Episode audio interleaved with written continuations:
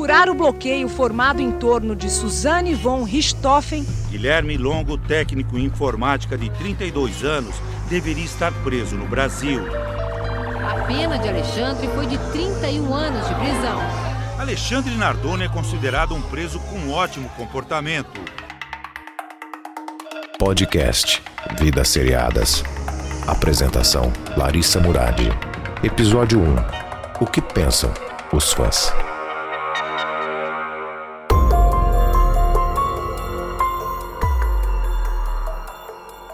Investigação Criminal. Anatomia do Crime Confession Tapes. Ted Bundy, conversando com o serial killer. Eu sou um assassino por dentro das prisões mais severas do mundo. Criminal Minds, Blacklist. Com toda certeza você já ouviu falar de uma dessas séries, não é mesmo? E eu me arrisco a dizer mais.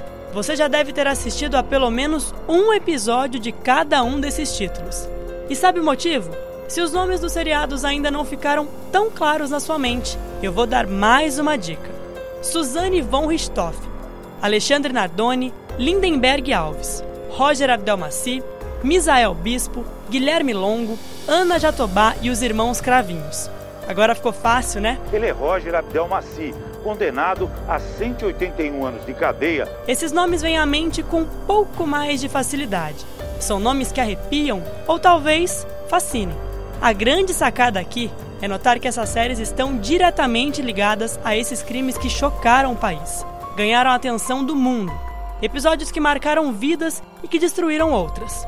E aqui, no Vidas Seriadas, vamos conhecer juntos um pouco mais sobre esse mundo das séries policiais e criminais, que tratam, entre outros casos, de alguns que aconteceram no Brasil. Nesse primeiro episódio, eu fui tentar entender por que tantas pessoas acompanham esse tipo de conteúdo e querem saber minuciosamente os desdobramentos de um crime. O que há por trás desse tema policial tão sedutor? Embarcamos juntos a partir de agora nessa série de investigações. Afinal, o que prende a sua atenção quando falamos de séries policiais?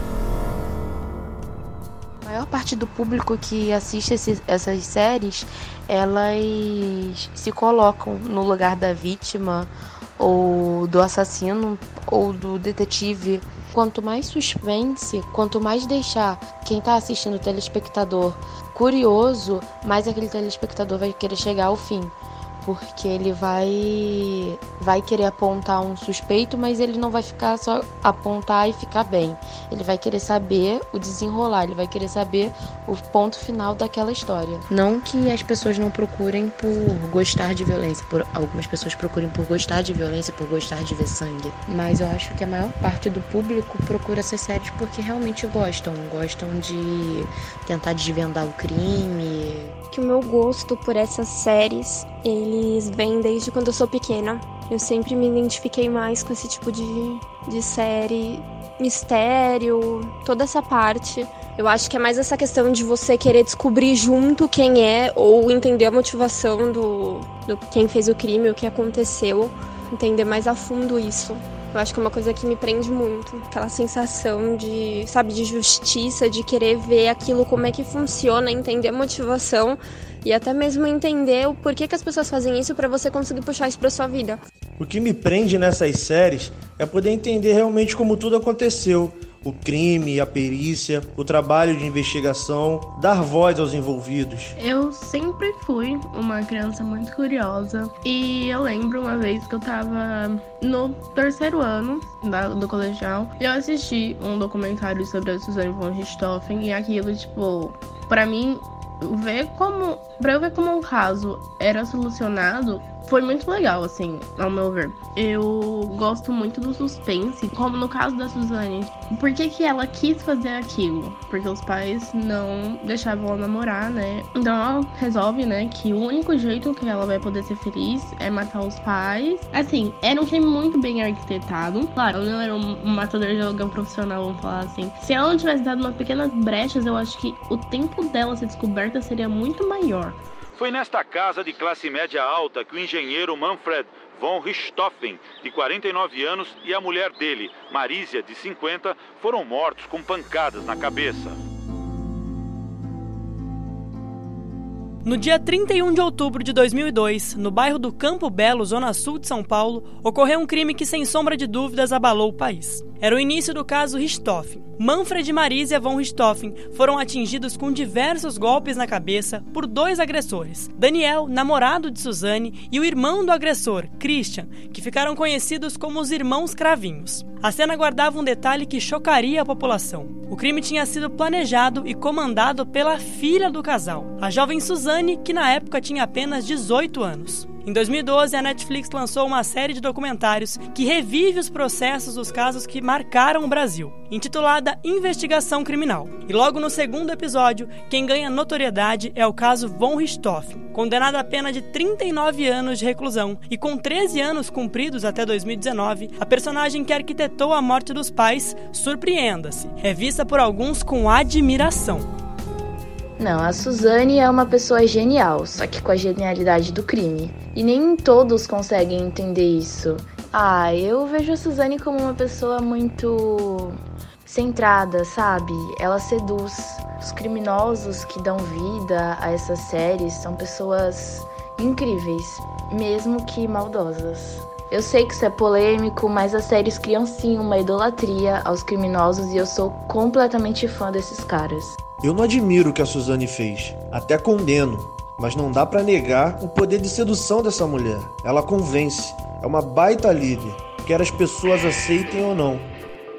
Em 2008, Alexandre Nardoni e Ana Carolina Jatobá foram condenados por matar Isabela Nardoni, de apenas 5 anos.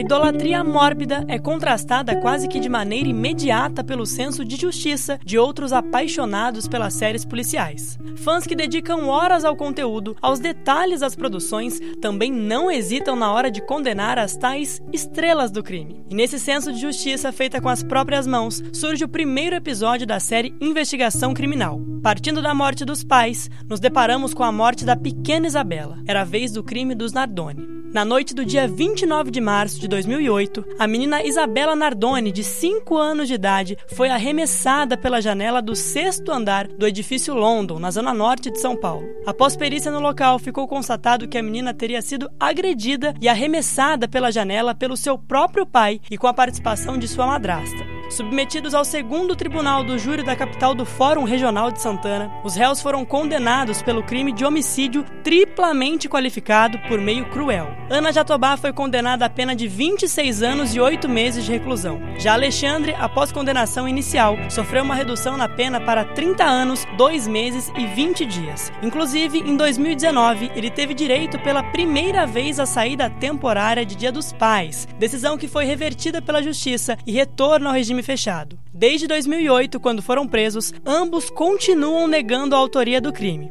E até mesmo para os fãs dos conteúdos policiais, assassinos como os Nardoni dividem opiniões. São culpados ou inocentes? Eu acho que eu definiria os astros dos crimes principalmente como egoístas. Eu acho que quando você se propõe a fazer alguma coisa no nível extremo, ponto de matar alguém, você tá colocando seus ideais muito acima de tudo. Você não tem uma balança, você não tem um equilíbrio, você vai fazer aquilo que você quer para tentar os seus benefícios, muitas vezes sem pensar naquela, nas consequências. Então acho que são pessoas inconsequentes, são pessoas egoístas e muitas vezes também sem aquele senso do que é bom e do que é ruim. Eles são pessoas bem frias, né? Porque para você matar um pai, você matar uma filha, você tem que ser muito frio. É... Eu não imagino o tanto de ganância que eles tinham ou o tanto de ódio que eles tinham dessas pessoas para chegar assim, em condições extremas. Acho que se eles não quisessem, por exemplo, no caso da, da Suzane, ela podia muito bem ter fugido, né, com o namorado. Ah, não dá para acusar os Nardoni, não muito menos a Jatobá.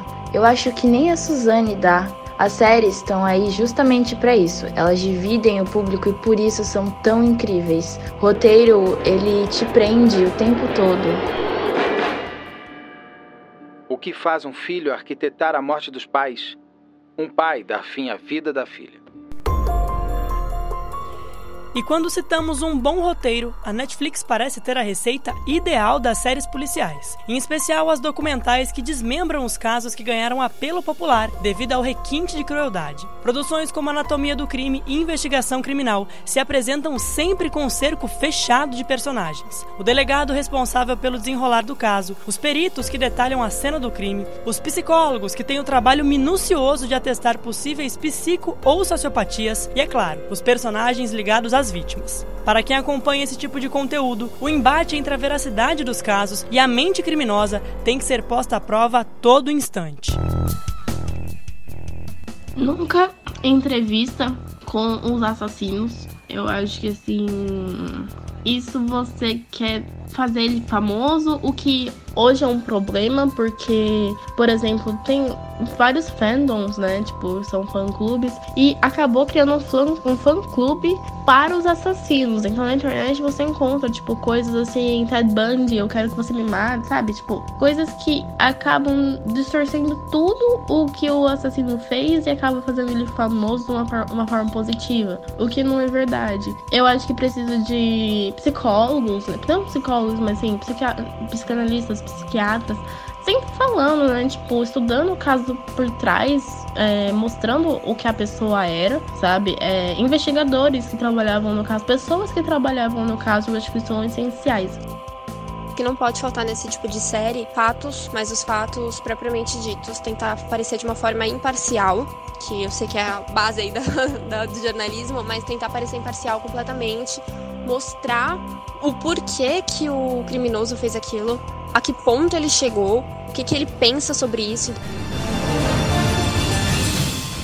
Na série Anatomia do Crime, conheça a perversidade que gerou casos que até hoje vivem no inconsciente e no medo coletivo.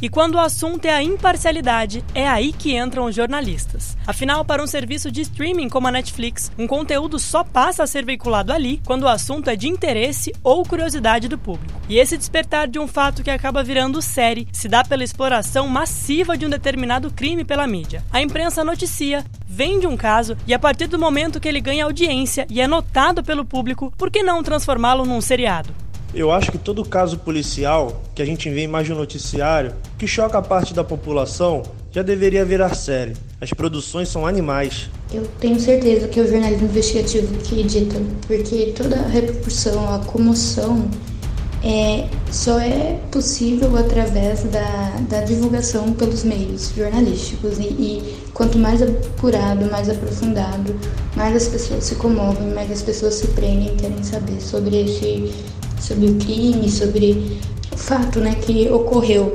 Então eu acredito que sim, por mais que eu não goste de acompanhar na imprensa né, esses assuntos, eu sei que é um dos assuntos mais vistos, ouvidos e lidos pelas, pela maioria das pessoas. As pessoas gostam. Né? Isso é meio até fala um pouco da gente e sobre a questão dessas séries. Como que, que as pessoas, né, principalmente aqui no Brasil, se identificam ou se prendem com a barbárie de crimes e de assassinatos. E isso realmente gera uma audiência muito grande e os veículos, obviamente, fazem uso disso. Lindenberg Alves matou a namorada Eloá Pimentel a tiros em outubro de 2008.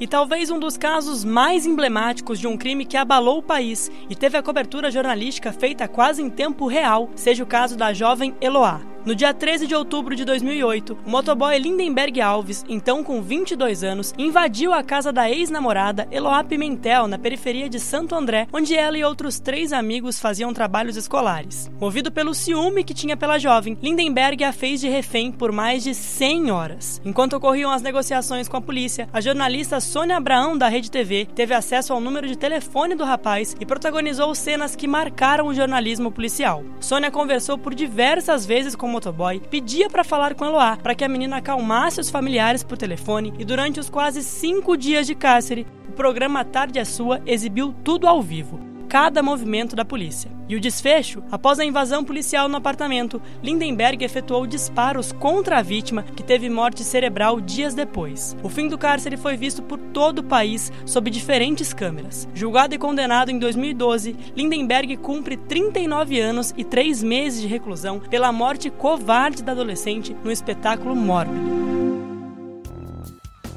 Eu acho que assim, temos casos que ganharam muita repercussão e temos casos que não ganharam tanta. Por exemplo, o da Eloá, que morre naquele apartamento que o namorado sequestrou. A mídia atrapalhou demais. Se a mídia não ficasse 24 horas, tipo, sabe, em cima do caso, eu acho que ela não teria morrido.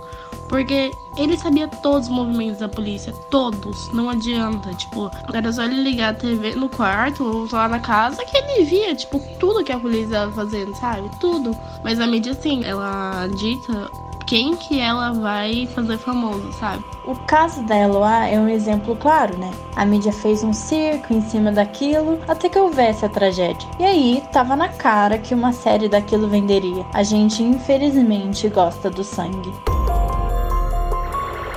Podcast Vidas Seriadas. Tanta comoção desperta a atenção e o interesse do público muito tempo depois que os crimes já ocorreram. E é aí que a Netflix percebe o grande filão de séries documentais policiais, em especial revelando crimes que ocorreram também no Brasil. Contudo, uma série é feita de uma trama, construída a partir de bons roteiros. E se forem baseados em fatos reais, mais interessantes serão. Te convido a acompanhar o próximo episódio de Vidas Seriadas, que mostra os passos de um roteiro criminal repleto de elementos cruciais para a resolução de casos violentos.